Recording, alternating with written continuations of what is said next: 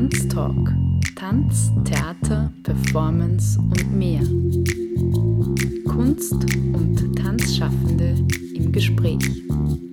Ein Sendeformat über zeitgenössischen Tanz. Galinde Reudinger im Gespräch mit Tanzschaffenden. Jeden ersten Sonntag im Monat um 19.07 Uhr. Tanztalk. Eine Sendung über zeitgenössischen Tanz im freien Radio B138. Name? Andrea Amort, Jahrgang? sag ich nicht. Geburtsort? Linz an der Donau. Berufsbezeichnung? Tanzkritikerin, Tanzhistorikerin, Lehrende an der MUK Wien.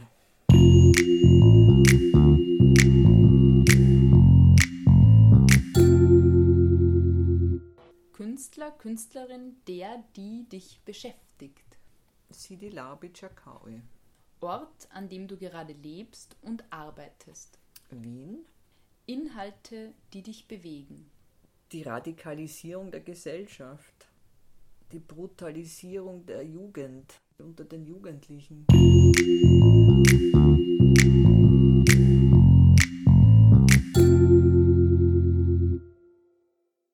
Besonderes Bühnenerlebnis. Exhibition, nochmal von Sidi Labitschakaui für das Ballett van Flandern im Sommer 2016 im Tanzbereich und ein außerordentliches Erlebnis im Konzertbereich. Der relativ junge Dirigent Theo Kurenzis aus Perm mit seinem Ensemble Musica Eterna und seiner genialen, würde ich fast sagen, äh, Möglichkeit oder Talent, äh, Musik so zu vermitteln, dass man die, die, den Eindruck hat, sie entstünde im Moment. Und das kann dann durchaus auch das Siegfried-Idyll sein von Wagner. Warum künstlerischer Tanz? Weil ich mich als Kind unendlich oft in einem Kleid meiner Oma, das mir besonders gut gefallen hat, gedreht habe, gedreht habe, gedreht habe und gedreht habe. Und meine Mutter meinte, mit dem Kind muss man was tun. So hat das begonnen. Sie hat mich in die richtige Schule geschickt, nicht in eine Ballettschule, sondern in eine Schule für zeitgenössischen Tanz.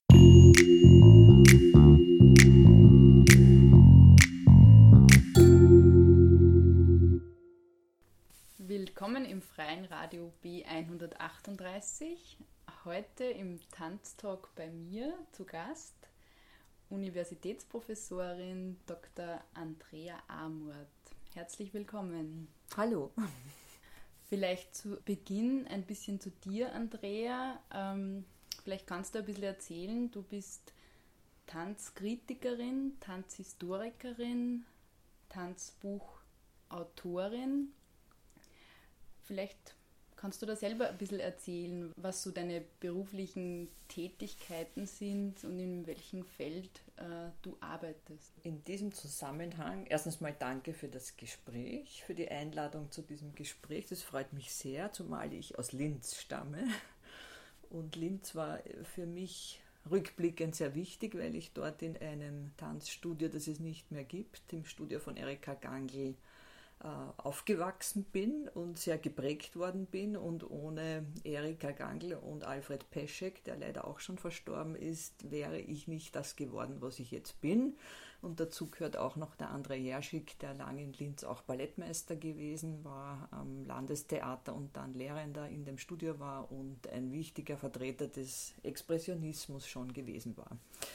Ähm, ja, und da hat die ganze Sache ihren Anfang genommen. Ich habe dann, nachdem ich keine künstlerische Karriere angestrebt habe, aus den verschiedensten Gründen ja Theaterwissenschaft studiert und dann relativ früh über Tanz zu schreiben begonnen. Und das war mir aus, vor allem aus sozialen Gründen wichtig, weil ich einfach wollte, dass diese Szene mehr unterstützt wird, beziehungsweise dass die ganze Sparte Tanz bis Ballett und ethnischen Tänzen oder was auch immer einfach sich mehr niederschlagen kann in Medien. Und ich habe sehr früh eigentlich begonnen zu arbeiten für Tageszeitungen und dann auch für Fachzeitschriften und habe das sehr lange gemacht, mache das zum Teil immer noch und bin aber dann auch so in die Lehre hineingekommen und bin da jetzt eben auch sehr, sehr umfangreich tätig und habe dann aufgrund meines Interesses die verschiedensten Projekte angefasst. Also ich habe da selber Festivals organisiert und eben hochgezogen, eines in Washington, dann auch in Wien 108 über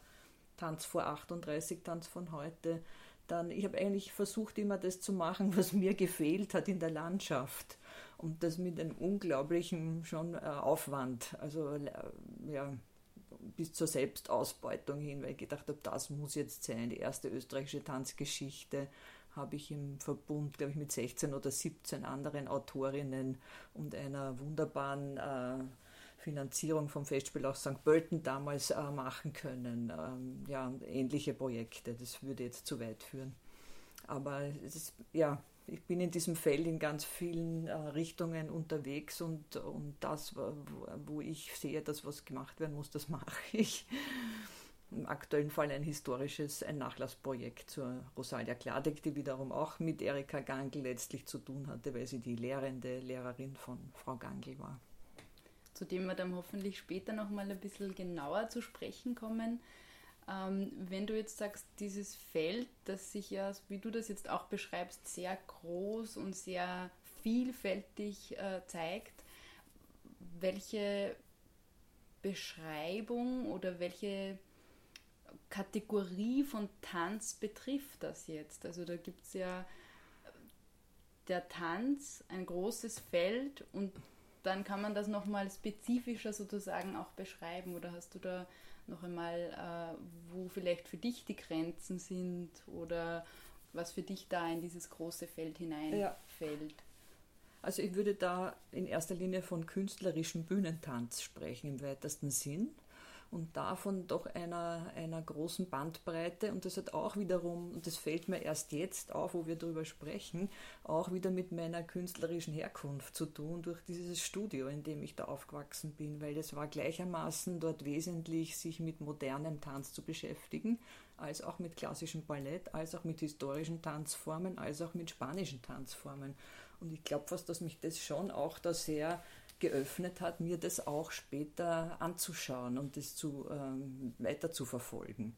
Das heißt nicht, dass man unbedingt in allem dann Spezialistin sein kann, aber es wird auf Augenhöhe gesehen und es wird keine, keine der Formen wird nachrangig betrachtet. Es gibt für mich nicht einen besseren oder einen schlechteren Tanz, sondern einen, also einen qualitätvollen Tanz und, und das äh, kann dann spannend sein. Und ich glaube, das äh, sehe ich wirklich in dieser Bandbreite aber Bühnentanz. Ich würde sagen, wirklich Bühnentanz, nicht jetzt Ritual, rituelle Tänze oder Volkstänze würde ich jetzt da nicht für mich in Anspruch nehmen, obwohl die auf der Bühne ja oft transformiert dann verwendet werden.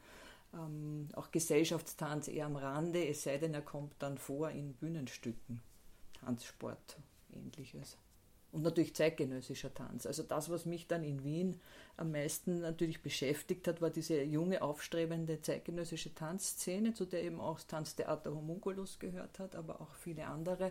Und dann äh, parallel dazu sicher Ballettformen, vor allem Ballett der Wiener Staatsoper und in diesen frühen 80ern, in denen ich begonnen habe zu arbeiten und zu schreiben, waren halt auch äh, sehr, sehr viele Gastspielserien in Wien zu sehen, die einem wirklich einen Überblick äh, verschafft haben zwischen äh, Sowjetunion damals noch und eben Nordamerika und, und Südafrika etc. Das waren also sehr spannende, noch vor Impulstanz, Tanzbiennale in der Wiener Festwochen, die einen sehr tollen Einblick gegeben haben und das habe ich alles in mich aufgesogen und ja, und dahin auch weiter mich damit beschäftigt.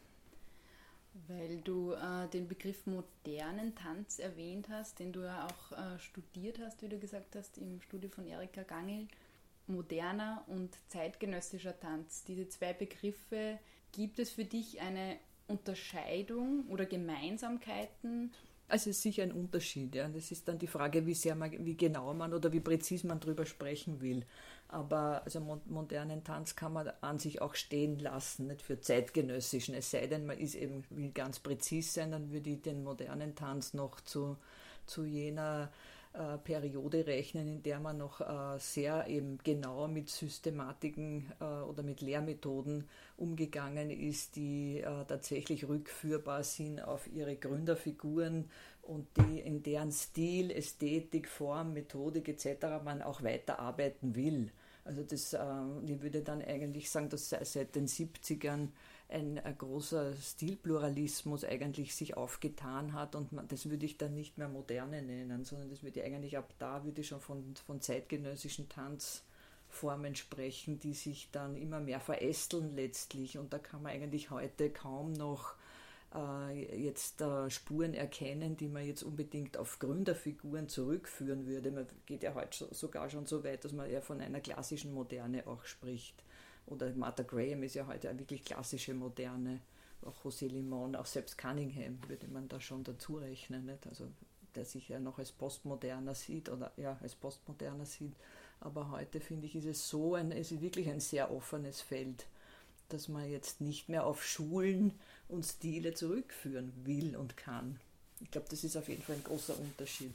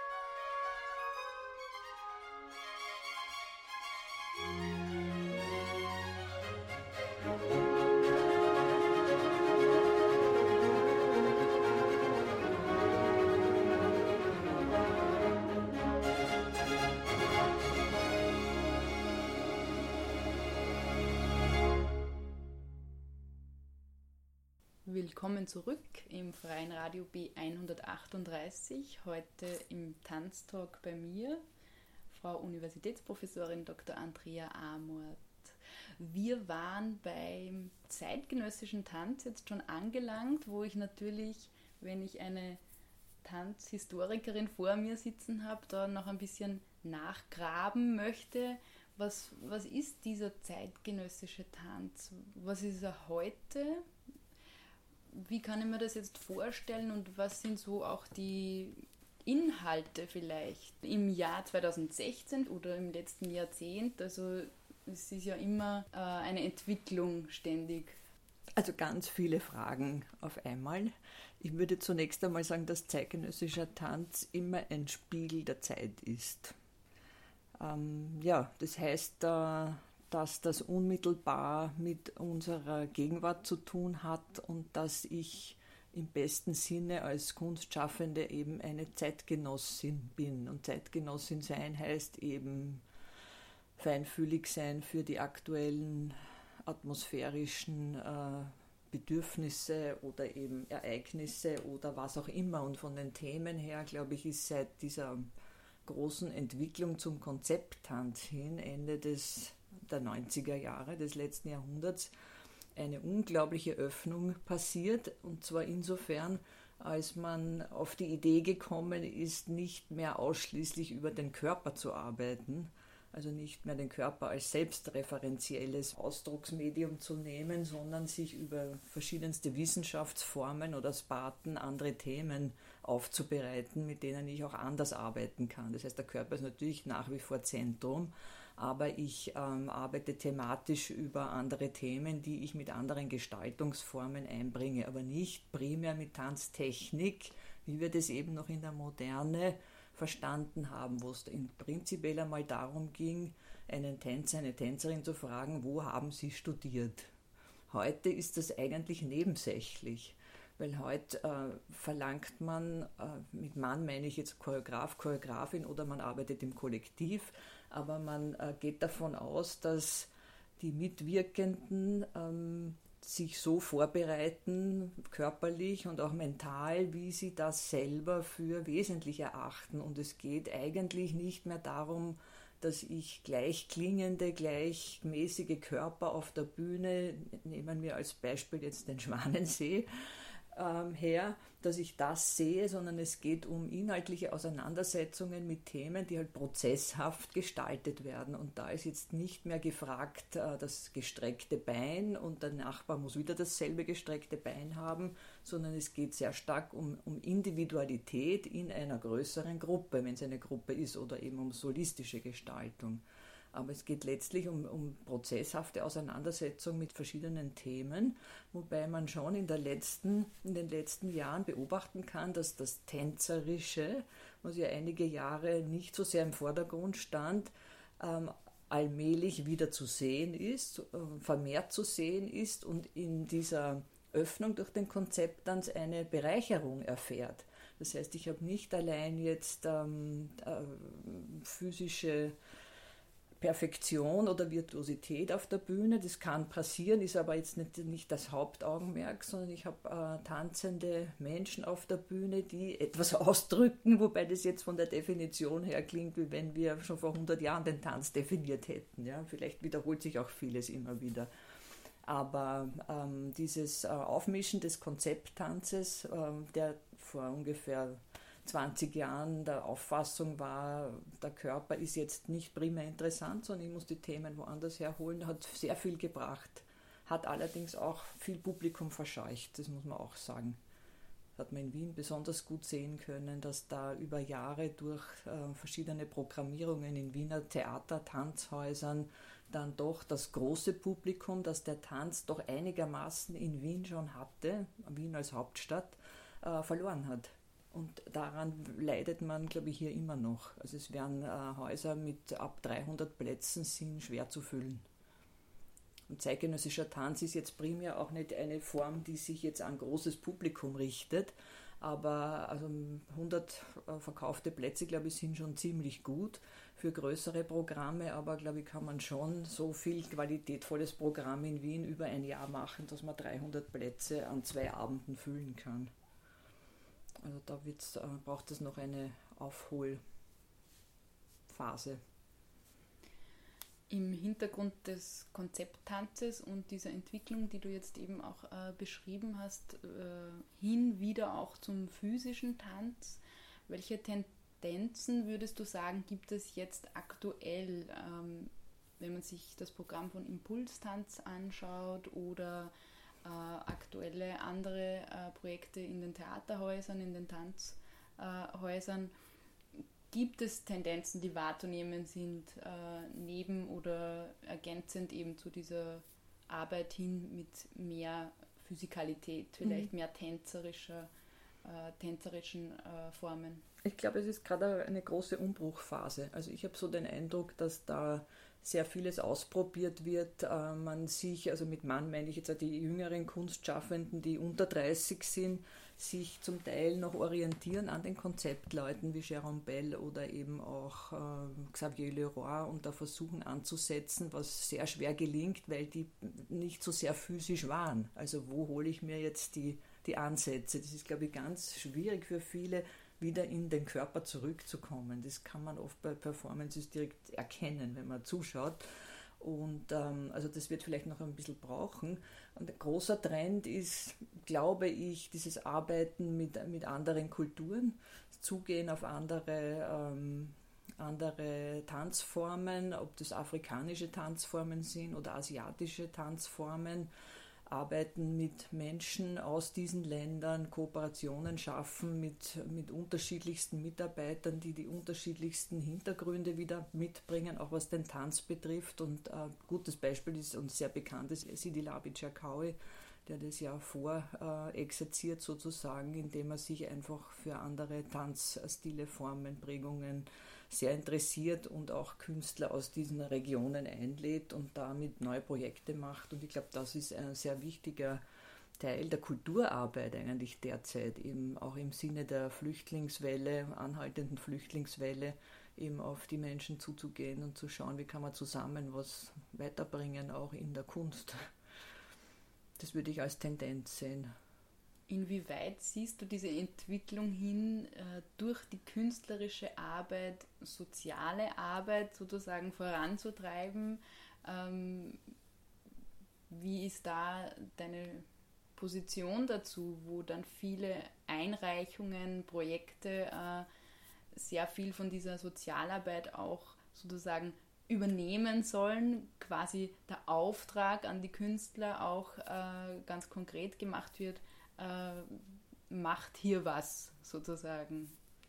Ja, das ist schwierig. Also die Ideen sind ja zunächst einmal da und dann ist die Frage, wie setzt man das um? Und, und das einerseits geht es über die Budgets, die halt unterschiedlich vorhanden sind oder auch nicht oder zu spät, also zu kompliziert kommuniziert werden. Ähm, vielen gar nicht bewusst ist, dass man da oder dort vielleicht auch noch einreichen könnte, um ein Projekt zu finanzieren. Aber andererseits gibt es dann wieder viele äh, kleinere Bühnen und auch Theaterhäuser, die dann doch auch Angebote machen und auch äh, Künstlerinnen einladen, um da eben neue Formen zu erarbeiten, die dann wiederum auch für Menschen vor Ort, ob geflüchtet oder nicht geflüchtet, ähm, angeboten werden, da mitzutun. Ne? Dieses Thema der Partizipation ist ja auch ein riesiges, neueres Thema, das ja von sehr vielen Menschen, ob alt oder jung, dick, dünn, ist ganz egal, behindert, nicht behindert, ähm, egal welche Hautfarbe, ja auch angenommen werden. Und da macht St. Pölten zum Beispiel macht da sehr gute äh, Arbeit. Auch in Wien gibt es da gute Beispiele. In Oberösterreich weiß ich jetzt zu wenig. Aber das ist halt immer ein Mitdenken und das hat immer dann auch mit den äh, Jurien zu tun und mit den Gremien, die diese Gelder vergeben, wie offen sind die, welche Menschen sitzen dort, wie engagiert sind die wiederum das ist dann, hat äh, sehr viel mit dem Einzelnen zu tun, der dort sitzt und der Ansprechpartner ist oder Ansprechpartnerin. Steht und fällt mit den Menschen.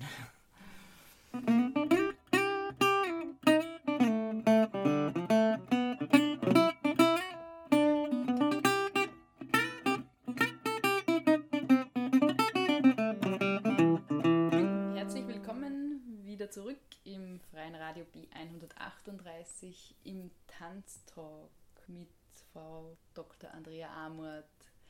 Wir sind beim Thema Tanz, beim zeitgenössischen Bühnentanz, beim freien Tanz. Warum ist es eigentlich der Tanz geworden, in dem Arbeitsfeld, in dem du tätig bist, wie wir zu Beginn schon gesagt haben, in diesem riesigen Feld an, an auch Tanzformen, die es da gibt, warum ist es nicht die Musik geworden oder ein anderes künstlerisches Feld? Also das hätte auch äh, Schauspiel sein können, tatsächlich. Das habe ich dann aus verschiedenen Gründen verworfen. Und es hätte auch Mode- und Bühnenkostüm sein können. Das habe ich tatsächlich studiert, aber nicht fertig gemacht. Und warum das dann immer wieder der Tanz war, wofür ich mich auch dann immer wieder entscheiden musste, ähm, hat, glaube ich, ganz viel mit dieser Offenheit zu tun und mit dieser letztlich Nicht-Fixierbarkeit. Und da muss ich selber schmunzeln, weil ich, ähm, das ist der eine Weg, also es ist eigentlich nicht fixierbar. Mein, mein anderes Bein, aber meine andere Gehirnhälfte hat sich dafür entschieden, mich historisch mit Tanz zu beschäftigen und da will ich natürlich genau den Tanz einfangen oder die Protagonistinnen einfangen und fixieren. Und das ist halt äh, für mich eine ziemliche abenteuerliche Suche und, und ähm, extrem spannende Arbeit, die mich auch ähm, natürlich auch die Fantasie beflügelt, aber man muss natürlich als Wissenschaftlerin mit den Facts umgehen und versuchen da nachvollziehbare Begründungen für was auch immer zu finden, was man halt gerade untersucht. Und das sind also zwei, wirklich zwei verschiedene Dinge. Das eine ist, diese Kunst selber zu machen und da zu wissen, man ist frei in dem Moment, in dem ich anfange, meine Kriterien zu definieren und mir meinen Weg suche. Aber an sich bin ich einmal frei, nur hört die Freiheit dann relativ bald auf. Und das zweite Bein ist eben diese Wissenschaftskarriere und ich finde beides gleichermaßen spannend. Und in diesem Wissenschaftsteil, wo wir uns zu dritt gerade mit dem Textnachlass von Rosalia Kladek befassen, den wir in einem Dreijahresprojekt in Kooperation mit dem Theatermuseum und der Musik- und Kunst-Universität der Stadt Wien äh, bearbeiten, in diesem Projekt werden wir nicht nur die Karriere von Frau Kladek wahrscheinlich anders beleuchten können, als sie bisher beleuchtet wurde, sondern wir können daraus auch eine Reihe von neuen Projekten äh, kreieren. Und eines davon wird sein eine neue kritische Betrachtung der interdisziplinären Schule Hellerau-Laxenburg zwischen 1925 und 1939. Das war eine Fortsetzung an Hellerau Dresden, eine legendäre Einrichtung von Emile Jacques Dalgros, der ja als der Wiederentdecker des Rhythmus gegolten hat und die Nachfolgeschule war sozusagen vor den Toren von Wien eingerichtet gewesen und das war eine wirklich großartige interdisziplinär ausgerichtete Schule, deren Stellenwert man, glaube ich, heute stark unterschätzt und das wollen wir da noch einmal auch neu aufrollen und neu untersuchen.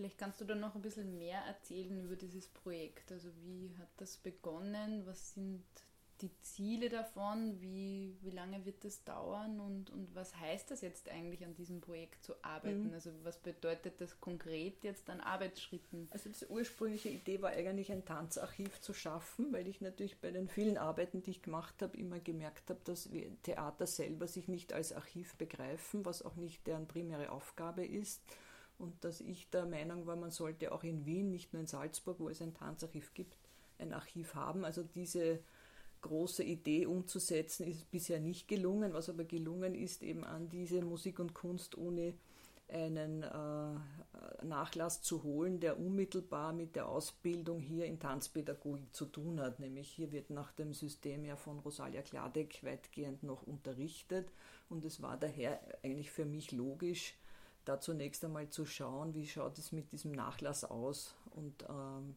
und der war tatsächlich also in einer Privatwohnung versperrt, schon seit dem Tod von Kladek, sie ist 95 verstorben.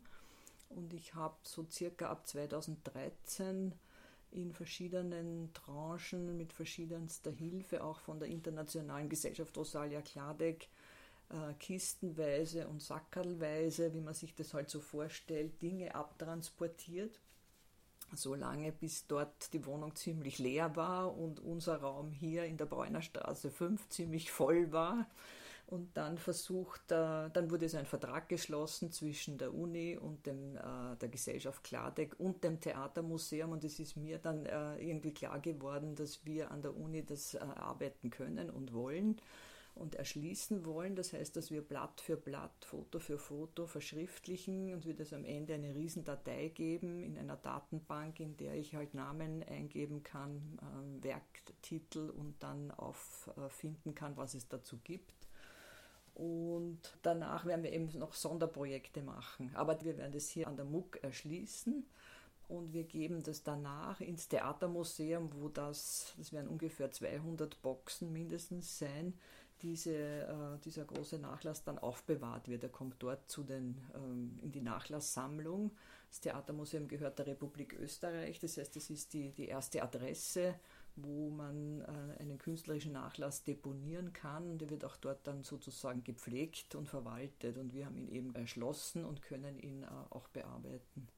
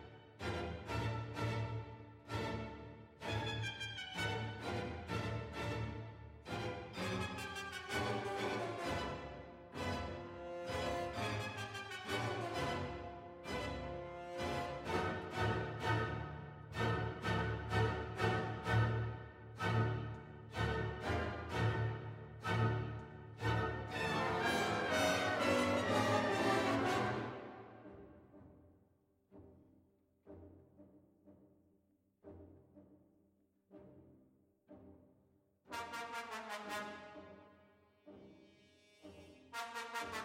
you.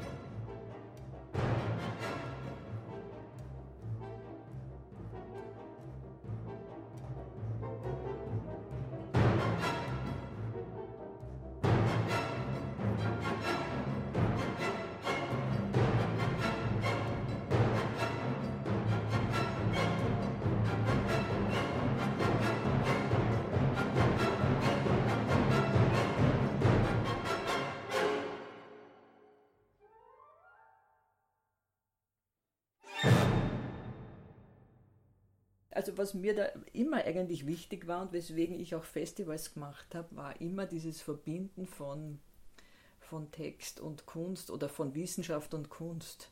Also wir machen mit ziemlicher Sicherheit auch ein Rekonstruktionsprojekt. Das heißt, einerseits erschließen wir den Text, werden auch eine Publikation herausbringen ähm, und andererseits wollen wir mit einem Choreografen oder einer Choreografin, das ist noch nicht, noch nicht geklärt und auch noch nicht wo, ein äh, doch umfangreiches Rekonstruktionsprojekt machen und zwar zu dem Programm, mit dem Rosalia Gladek 1932 beim internationalen Wettbewerb in Paris hinter Kurt Joos den zweiten Platz gemacht hat. Das hat geheißen Le Contrast, die Kontraste und waren zwei Teile, also zwei Stücke mit Pause dazwischen. Das eine war die Gläserne Suite von Prokofjew und das zweite die Alcina Suite von Händel. Und äh, da gibt es Notizen oder so, man kann sogar sagen notierte Szenen, Raumwege, eine Reihe von Fotos, von Beschreibungen, von Materialien, mit denen man umgehen kann. Wahrscheinlich würde man, muss man es dann mehr als Reenactment sehen, denn als klassische Konstruktion. Das muss man sich anschauen. Und ich habe dazu auch noch ein Interview geführt mit einer 104-jährigen Tänzerin, die in diesem Programm mitgetanzt hat 1932. Das ist die Elena Wedres, die damals Baumberger hieß und die sich noch sehr gut an diese Choreografien erinnert. Man glaubt es nicht. Also die Praxis gehört dazu. Das eine ist Wissenschaft, das andere ist Praxis. Und das, glaube ich, hat mich auch immer äh, begeistert und ich habe auch immer äh, zweibeinig äh, da gearbeitet, also in beiden Richtungen weil ich dann auch die Dinge sehen wollte. Und an sich komme ich von der Exilforschung. Also ich habe mich eigentlich zuerst interessiert eher für die, wiederum aus dem sozialen Engagement heraus, für die Künstlerinnen, die vor allem 38 eben flüchten mussten oder umgekommen sind und bin erst dann sozusagen über Umwege dann zu Frau Gladek gekommen und über zu so einem großen Nachlass. Also ich habe davor mit sehr vielen verschiedenen Teilnachlässen gearbeitet, beziehungsweise sogar über Künstlerinnen, wo es zunächst einmal gar nichts gegeben hat, außer einer, einem Solo, einem Solotanz. Und das andere äh, Beispiel kannte ich nicht. Deswegen bin ich jetzt sehr ähm, begeistert von dieser Fülle an Material, mit der wir aktuell arbeiten können. Was kann jetzt Rosalia Gladek oder ihre Art des Tanzes oder auch dieser Nachlass, von dem du gerade gesprochen hast, äh, was kann das alles an Bedeutung für junge Kunst- und Tanzschaffende sein? Also wo siehst du da den Zusammenhang? Ich glaube, das sind auch mehrere Dinge, die da reinspielen. Das eine wäre, das verwende ich wirklich den Konjunktiv, weil wenn es dieses separierte Tanzarchiv gäbe, ähm, müsste man das so bewerben, dass nicht nur die Studierenden am Haus, wie das bei uns ja ist, sich dafür interessieren, schon aus der Logik des Studiums heraus, ja, aber dass auch ähm, man mit Werbung halt auch andere junge, jüngere äh, Interessierte findet, die damit auch umgehen wollen oder auch umgehen können oder sich dafür. Es ist das eine. Da wir aber eben ein geschlossenes Archiv sind, fällt das im Moment ein bisschen weg. Ja. Jetzt, wenn wir da von diesen äh, Öffnen der Texte und Publikationen reden, dann ist das eine Frage der Art und Weise, wie das aufbereitet wird. Und ich war da auch eigentlich, das hat wieder sehr viel mit meiner journalistischen Geschichte zu tun. Da bin ich auch so geprägt worden, dass man für den Menschen schreibt. Also ich schreibe wohl schon auch für Spezialisten, aber in erster Linie will ich, dass es gelesen wird. Und das war mir auch bei der österreichischen äh, Tanzgeschichte, die wir eben da in großer Gruppe gemacht haben, war mir auch wichtig, dass das lesbar ist, dass es gut bebildert ist, dass, dass da eine Sparte gezeigt wird, für die ich mich interessieren kann, auch weil das so gut aufgemacht ist. Und das wollen wir schon auch bei den Projekten, die wir aus dem Nachlass machen, versuchen. Also dass das äh, rüberkommt. Ja? Und äh, man wird, glaube ich, durch diesen durch diese viele Korrespondenz, die auch da ist von Gladek aus ihrer frühen Zeit und mich interessiert in der vor allem ihre, also seit eben den 20er Jahren, sie ist 1905 geboren, also wie sie begonnen hat, eben ihre Karriere einzuschlagen. Das interessiert mich besonders, die, diese vielen Briefwechsel, die sie mit Freundinnen geführt hat, äh, Kolleginnen, aber auch mit ihren Lehrenden und wie sie da ihren Weg gefunden hat und welchen Kompromissen sie da ausgesetzt war oder wie hartnäckig sie sein musste, um sich durchzusetzen etc. Und da hat sich nichts verändert.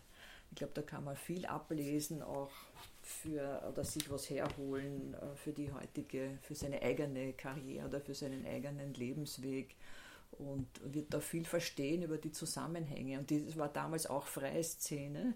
Freie Szene hatte damals überhaupt keine Subventionen. Die Tänzer damals 20er, 30er Jahre haben alle auf Einnahmen, auf Einnahmen gespielt, auf verkaufte Plätze. Ähm, Gladek hat sehr oft die Abrechnungen aufgehoben.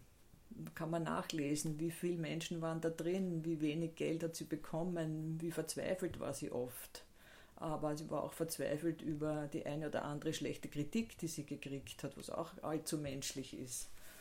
Und ähm, ja, und das interessiert mich sehr und das möchte man auch äh, zeigen, wie, das, wie es ihr da gegangen ist und wie sie da eben sich so gegen Giganten wie Mary Wickman, die ein Riesenname war und mit der sie auch befreundet war, äh, wie sie da eben sich äh, verhalten hat oder wie sie da eben gekämpft hat, wie sie da ihren, ihren Platz einnehmen konnte.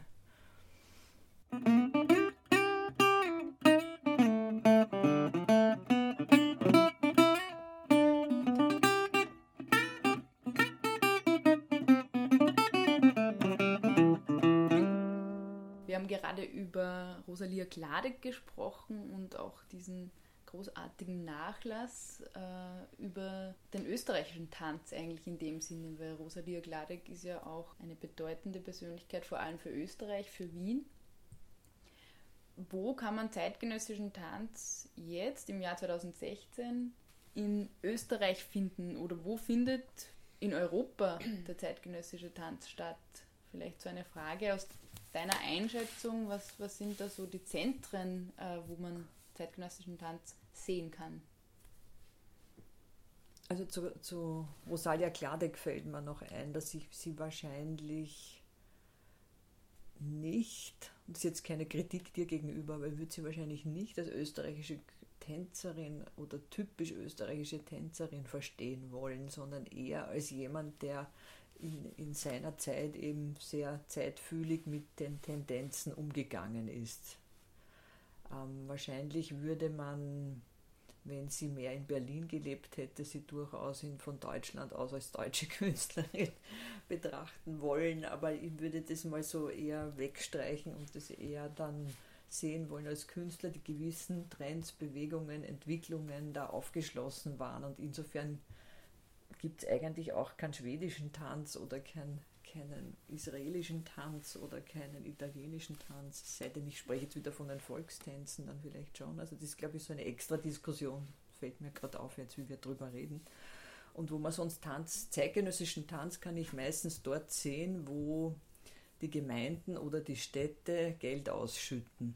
In kleineren, in kleinsten Portionen oder in größeren Portionen und vor allem im, im, im urbanen Raum. Ich glaube, zeitgenössischer Tanz ist abgesehen von Residencies, die oft auch in, in der sogenannten Provinz, und das meine ich jetzt nicht abwertend, äh, vergeben werden, wie die Liz King im Burgenland zum Beispiel, ist der zeitgenössische Tanz in Städten daheim dort, wo ein aufgeschlossenes, interessiertes Publikum da ist, vielleicht auch Kurse besuchen will, sich auseinandersetzen will mit Fragestellungen, die eben vielleicht in einem Konzert äh, oder in einem Schauspiel vielleicht zu eng äh, diskutiert werden. Also ich glaube, da kann man ihn sehen und, und ähm, Linz gehört auf jeden Fall dazu. Äh, Wien sowieso als, als Hauptstadt mit der größten zeitgenössischen Szene aktuell, die sehr viel auch vom vom ähm, Zuzug von nicht äh, in Österreich geborenen Künstlerinnen lebt und da unglaubliche Bereicherungen erfährt, ununterbrochen. Salzburg gehört dazu, Graz, äh, es hat eigentlich jede Bundeshauptstadt mehr oder weniger eine Szene, manchmal sehr klein, manchmal größer und dann halt auch abhängig. Und das, das Interessante aber ist wiederum, dass auch in den Bundesländern die zeitgenössische Szene immer zu tun hat mit der Tanzszene, die am Stadttheater oder am jeweiligen Stadttheater verläuft oder was sich dort abspielt. Weil das die beiden, ich würde nicht sagen bedingen einander, aber es ist von Vorteil, wenn ich auch an einem institutionalisierten Haus eine Tanzkompanie habe oder ein Tanzensemble. Es kriegt einen anderen Stellenwert in den, fürs Publikum. Es geht durch die Abonnements im besten Fall.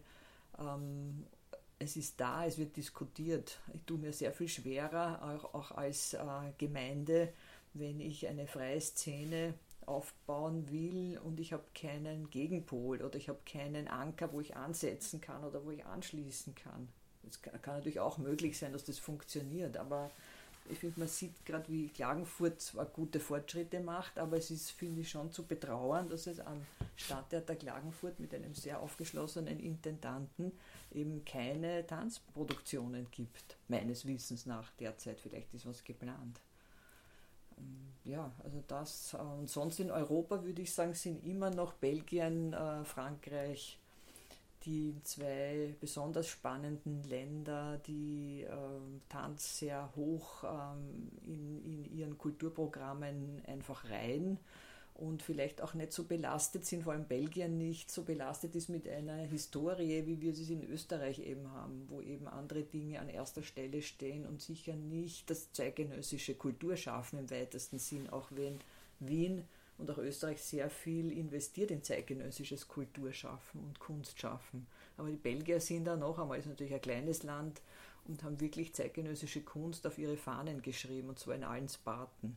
Und das war sicher auch eine der Bedingungen, die es eben Anna-Theresa de Kersmacher zum Beispiel möglich gemacht hat, so groß zu werden bei allen Kürzungen und auch bei allen Problematiken, die sie auch selber erfahren hat. Sie musste also auch ihr Ensemble verkleinern etc. Also sie ist natürlich auch von Kürzungen betroffen, aber letzten Endes bleibt für Belgien doch eine beachtliche breite Tanzszene äh, übrig, die sehr lebendig ist und die ähm, absolut anziehenswert und attraktiv ist.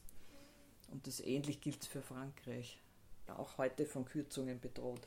Also es ist nicht das, das Paradies schlechthin, aber es ist viel geleistet worden in den letzten Jahren und es ist auch nachhaltig. Für Zuhörerinnen und Zuhörer, die weniger Kontakt mit dem zeitgenössischen Tanz an sich haben oder auch ähm, erst wenig davon gesehen haben. Was ist so deine Faszination am zeitgenössischen Tanz oder am Tanz? Warum soll denn jemand in den Bundesländern oder europaweit in ein Theater gehen und sich zeitgenössischen Tanz ansehen? Wir sind vorher vielleicht schon kurz ein bisschen darauf eingegangen, aber vielleicht dann nochmal spezifischer die Frage, was, was bringt denn der zeitgenössische Tanz? Ja, schwierig.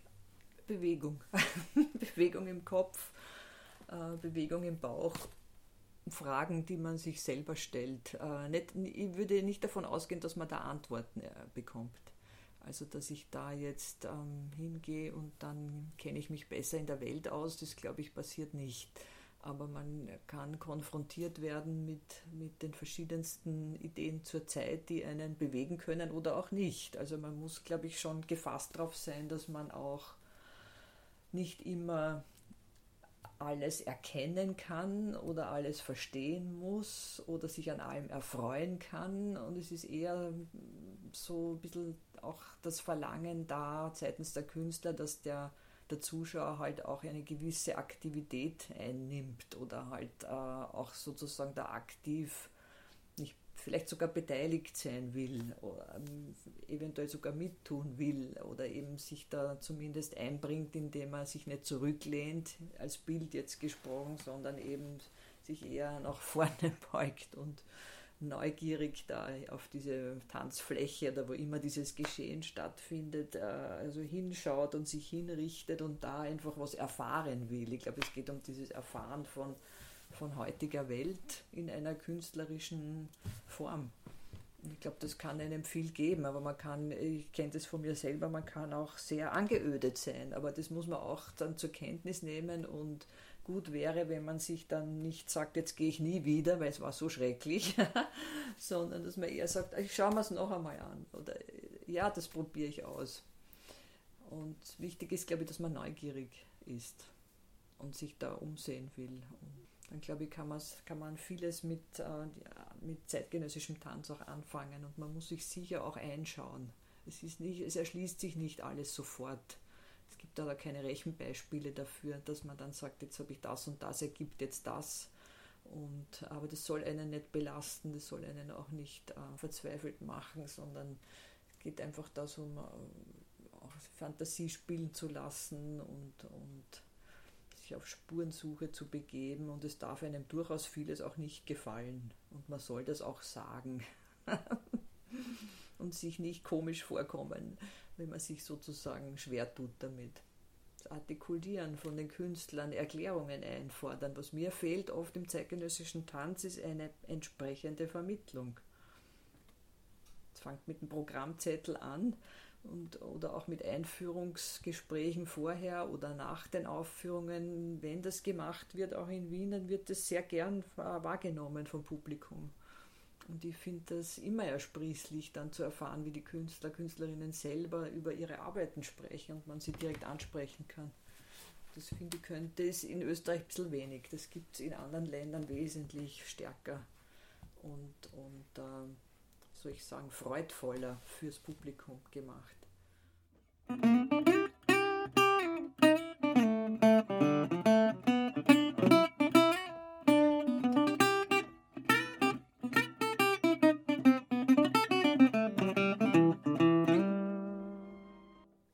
Willkommen zurück im Tanztalk im Freien Radio B138. Heute mit Tanzkritikerin, Tanzhistorikerin und Tanzautorin Dr. Andrea Amort. Wir haben über den Tanz in Österreich gesprochen, in Europa und wo man den zeitgenössischen Tanz sehen und finden kann.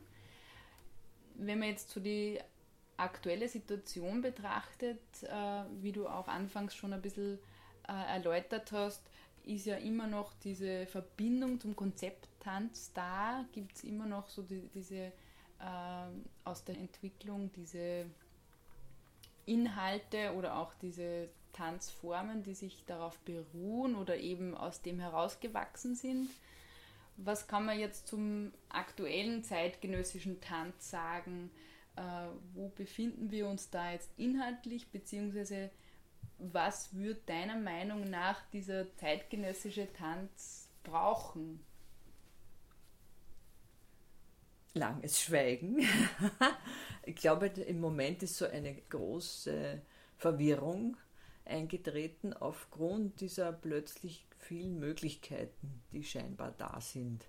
Und ich wünsche mir vom, vom zeitgenössischen Tanz oder besser gesagt von den Vertreterinnen des zeitgenössischen Tanzes eine stärkere Definition dessen, was sie tun. Also ich glaube, dass jede Generation neu definieren muss, was sie erstens mal unter Tanz versteht und was sie für einen Zugang hat und was sie damit auch anstellen will im besten Sinn. Und das vermisse ich. Also ich verlebe so ein Anything Goes und zu, zu wenig Selbstkritik, zu wenig ähm, sich abschleifen, zu wenig an einem Thema vielleicht dranbleiben, das ja durchaus ein, ein physikalisches Thema sein kann oder sein muss. Ähm, das ist mir zu vieles viel zu beliebig, viel zu absichtslos und äh, einfach äh, hingestellt und dann einem zahlenden Publikum vor die Nase gesetzt. Also das glaube ich gehört besser ausgebrütet und, und besser im Sinne von entschiedener ähm, Nachdenken und Nachschauen, was man selber will und wo man hin will. Ich glaube, da, da fehlen so die Ansätze oder auch die, die Vorstellungen, wo, wo man da sein will. Und vielleicht ist es tatsächlich ein, ein Hin- und Hergezerre zwischen Festivalmachern, zwischen Veranstaltern, die sehr oft auch tatsächlich vorgeben, wie denn die Kunst auszuschauen hat, damit sie an deren Haus Anerkennung findet oder eben überhaupt ins Programm genommen wird. Und ich glaube, das ist eine ziemliche Fehlentwicklung der letzten Jahre, dass die, die Veranstalter, Veranstalterinnen eine unglaubliche Macht äh, bekommen haben und sich diese Macht genommen haben, indem sie eben kuratieren. Es ist schon klar, dass sie kuratieren, aber eben in dieser Suche nach immer Neuem, was ich bis zu einem gewissen Grad nachvollziehen kann, eben da auch keinen Halt machen vor, äh, vorm, wie soll ich sagen, vorm Ruinieren auch von Karrieren von jungen Leuten. Also man ist sicher heute viel mehr diesem Veranstaltertum ausgesetzt als in den 80ern, wo wir vorher davon gesprochen haben. Da ging es eher um diese Individualistinnen, die sich ihre Räume selber erobert haben und dann vielleicht auch irgendwann einmal äh, an einen Veranstalter geraten sind und von dem auch ähm, weiter äh, getragen worden sind. Und heute habe ich eher das Gefühl, dass da schon eine heftige äh, Veranstalterklicke auch tätig ist, die eben sehr viel verhindert durch die gewissen Vorstellungen, die man hat, wie eben Tanz zu sein hat. Und das verhindert viel. Gibt es von deiner Seite einen Tipp oder eine Empfehlung an Künstler und Künstlerinnen, an junge äh, Kunstschaffende und Tanzschaffende, wie man möglicherweise dieser Macht der Veranstalter oder vielleicht ist Macht ein bisschen zu groß mhm. gesprochen, einfach dieser, diesem Trend auch entgegenzuhalten? Äh, sicher Netzwerken, also das ist auch, was wir in den 80ern überhaupt nicht gemacht haben. Ich glaube, das Wort gab es auch damals schlicht und einfach nicht. Netzwerken mit Kolleginnen auf jeden Fall und versuchen sein eigenes Ding zu machen. Und dann wird man sicher irgendwann doch andocken müssen an, an einzelnen Häusern oder eben an Veranstaltern, Veranstalterinnen, aber dann vielleicht mit einer entschiedeneren künstlerischen Form oder mit einem, auch mit einem besseren Auftreten. Ich würde mich nicht so leicht äh, korrumpieren lassen wollen von Vorstellungen, wie, wie Tanz zu sein hat, damit ich dort hineinpasse, damit ich in das Format passe. Und das, äh, ja, ich glaube, man muss mehr kämpfen. Geht es dabei vielleicht bei diesem Kämpfen um konsequent bleiben, um äh, auch eine Form von Kontinuität am eigenen künstlerischen mhm. Schaffen?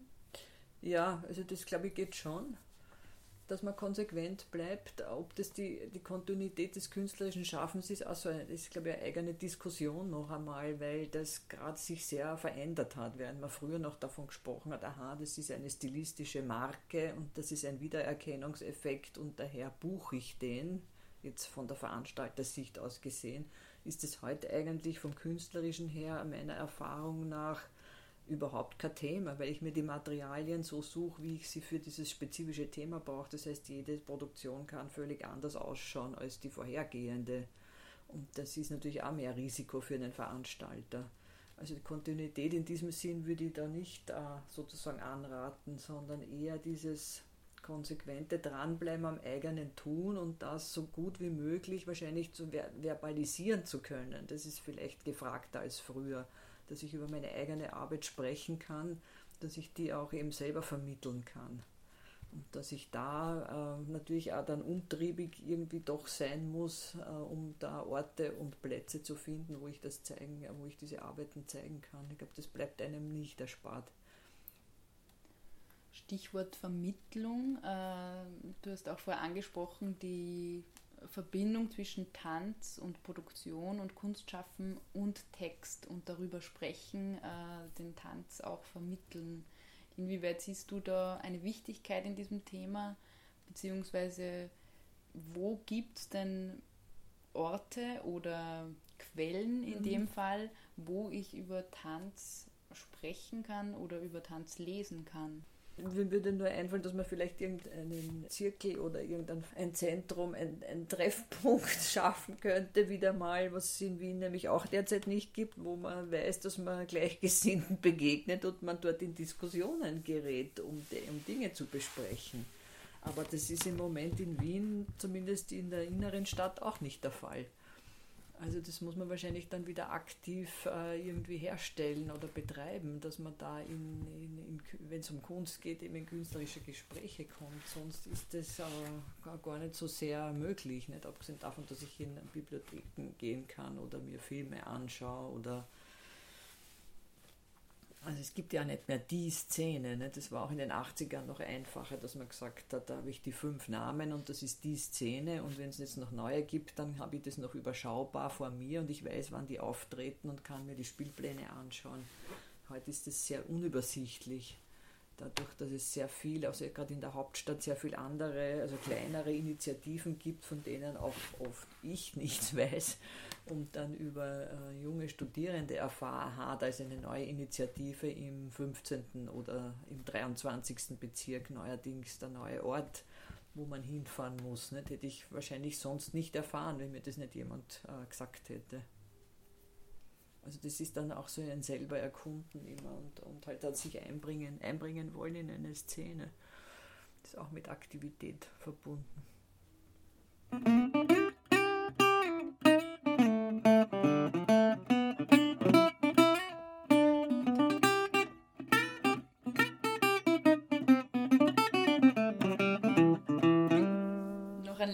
Mal zurück im freien Radio B138 im Tanztalk mit Frau Dr. Andrea Amort.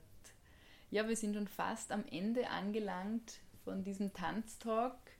Vielleicht abschließend, vielleicht etwas äh, gewagt diese Frage, aber wo kann denn der zeitgenössische Tanz nach deiner Einschätzung noch hinführen oder wo kann er uns hinführen vielleicht? Also irgendwelche Perspektiven von deiner Seite, die also, würden mich jetzt nur interessieren. Ich glaube, er wird, also er wird sich sicher weiterentwickeln, davon gehe ich aus. Also es wird jetzt da kein äh, abruptes Ende geben. Aber ähm, ich glaube, dass es eine Rückkehr zur Form geben wird müssen, weil im Moment es sehr disparat ist, was so, was so zu sehen ist auf den Bühnen und einfach mit zu viel Material zu unentschiedene äh, Dinge gemacht werden. Das haben wir vorhin schon ein bisschen angesprochen, dass man sich da mehr definieren wird wieder müssen und die, und die Form eine ganz wichtige Rolle spielen wird. Und ich glaube, dass in diesem Zusammenhang auch vermutlich das äh, körperliche Programm, sprich die Tanztechnik, auch wieder an einen höheren Stellenwert kriegen wird müssen, als sie vielleicht in den letzten Jahren gehabt hat, wäre eine Vermutung.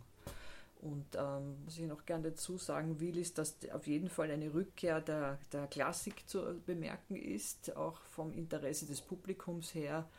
Ähm, und zwar also natürlich je nach Programmgestaltung äh, gibt es wesentlich mehr Interesse an, an äh, neoklassischen und klassischen äh, Ballettprogrammen. Ich meine jetzt nicht nur Wien, in Wien gibt es ein gutes Publikum inzwischen dafür, aber in sehr vielen anderen Städten und nicht umsonst, glaube ich, habe ich auch bei der letzten internationalen Kritikerumfrage für das Jahrbuch Tanz 2016 als wichtigsten Choreografen den Alexei Ratmansky genannt, der ein russischer Choreograf ist, der derzeit das ABT leitet, das American Ballet Theater, also dort äh, Hauschoreograf ist und der mit seiner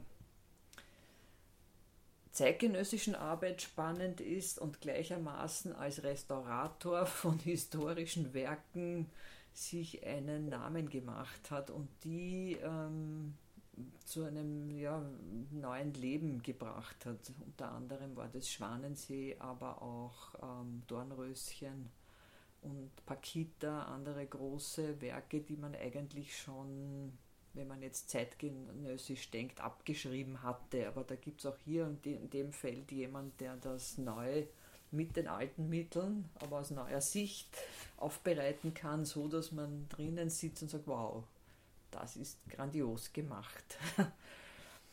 Sonst muss man sehen, glaube ich, wie das weitergeht. Und inwiefern siehst du das als Spannungsfeld zwischen äh, den momentan sehr stark geförderten äh, sozialen Kunstprojekten, diese partizipativen Projekte. Ich glaube, die spielen eine ganz wichtige Rolle, diese vielen sozialen äh, Projekte und partizipativen Projekte, weil sie eben äh, Menschen in, auch in Bewegung bringen und dadurch ähm, neue, neue Lebensbereiche auch möglicherweise eröffnen, die man sonst nicht hätte und das ist, glaube ich, also sehr wichtig, da auch äh, zu fördern und solche Projekte zu unterstützen. Das hat aber das eine nicht unmittelbar mit dem anderen was zu tun. Es sind äh, vielleicht ganz verschiedene Einzugsbereiche, die da hier angesprochen werden. Aber es kann durchaus sein, dass jemand, der in so einem Projekt mitmacht, vielleicht auch findet, er muss sich jetzt ein Stück vom Alain Platel anschauen. Ähm, also das kann dann schon zu etwas führen wieder, nicht? aber äh, das eine schließt das andere nicht aus, aber es, die Bereiche müssen sich auch gar nicht überschneiden. Ich glaube, es hat so für die Allgemeinheit, für die, für die nicht nur Körperbewusstsein, da könnte man jetzt alle äh, Felder aufzählen. Nicht? Ähm, ähm, Bewusstsein und äh, Selbstbewusstsein und das ist ja Körperertüchtigung etc. Das hat ja viele Vorteile, wenn ich mich bewege und wenn ich mich auch, also nicht nur geistig, sondern auch körperlich bewege, die man noch gar nicht wissen, glaube ich, was das alles, alles am Positiven bringt, abgesehen davon von der Kommunikation in der Gruppe etc. Also das finde ich sehr, sehr wichtig, sehr positiv. In diesem Sinne, vielen Dank, Andrea, für dein Kommen und für das spannende Gespräch.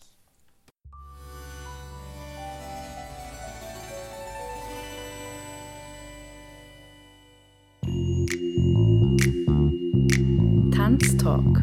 Tanz, Theater, Performance und mehr. Kunst und Tanzschaffende im Gespräch.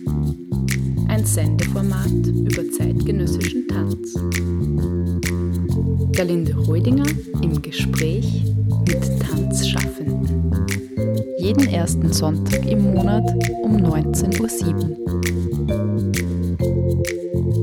Tanztalk. Eine Sendung über zeitgenössischen Tanz im freien Radio B138.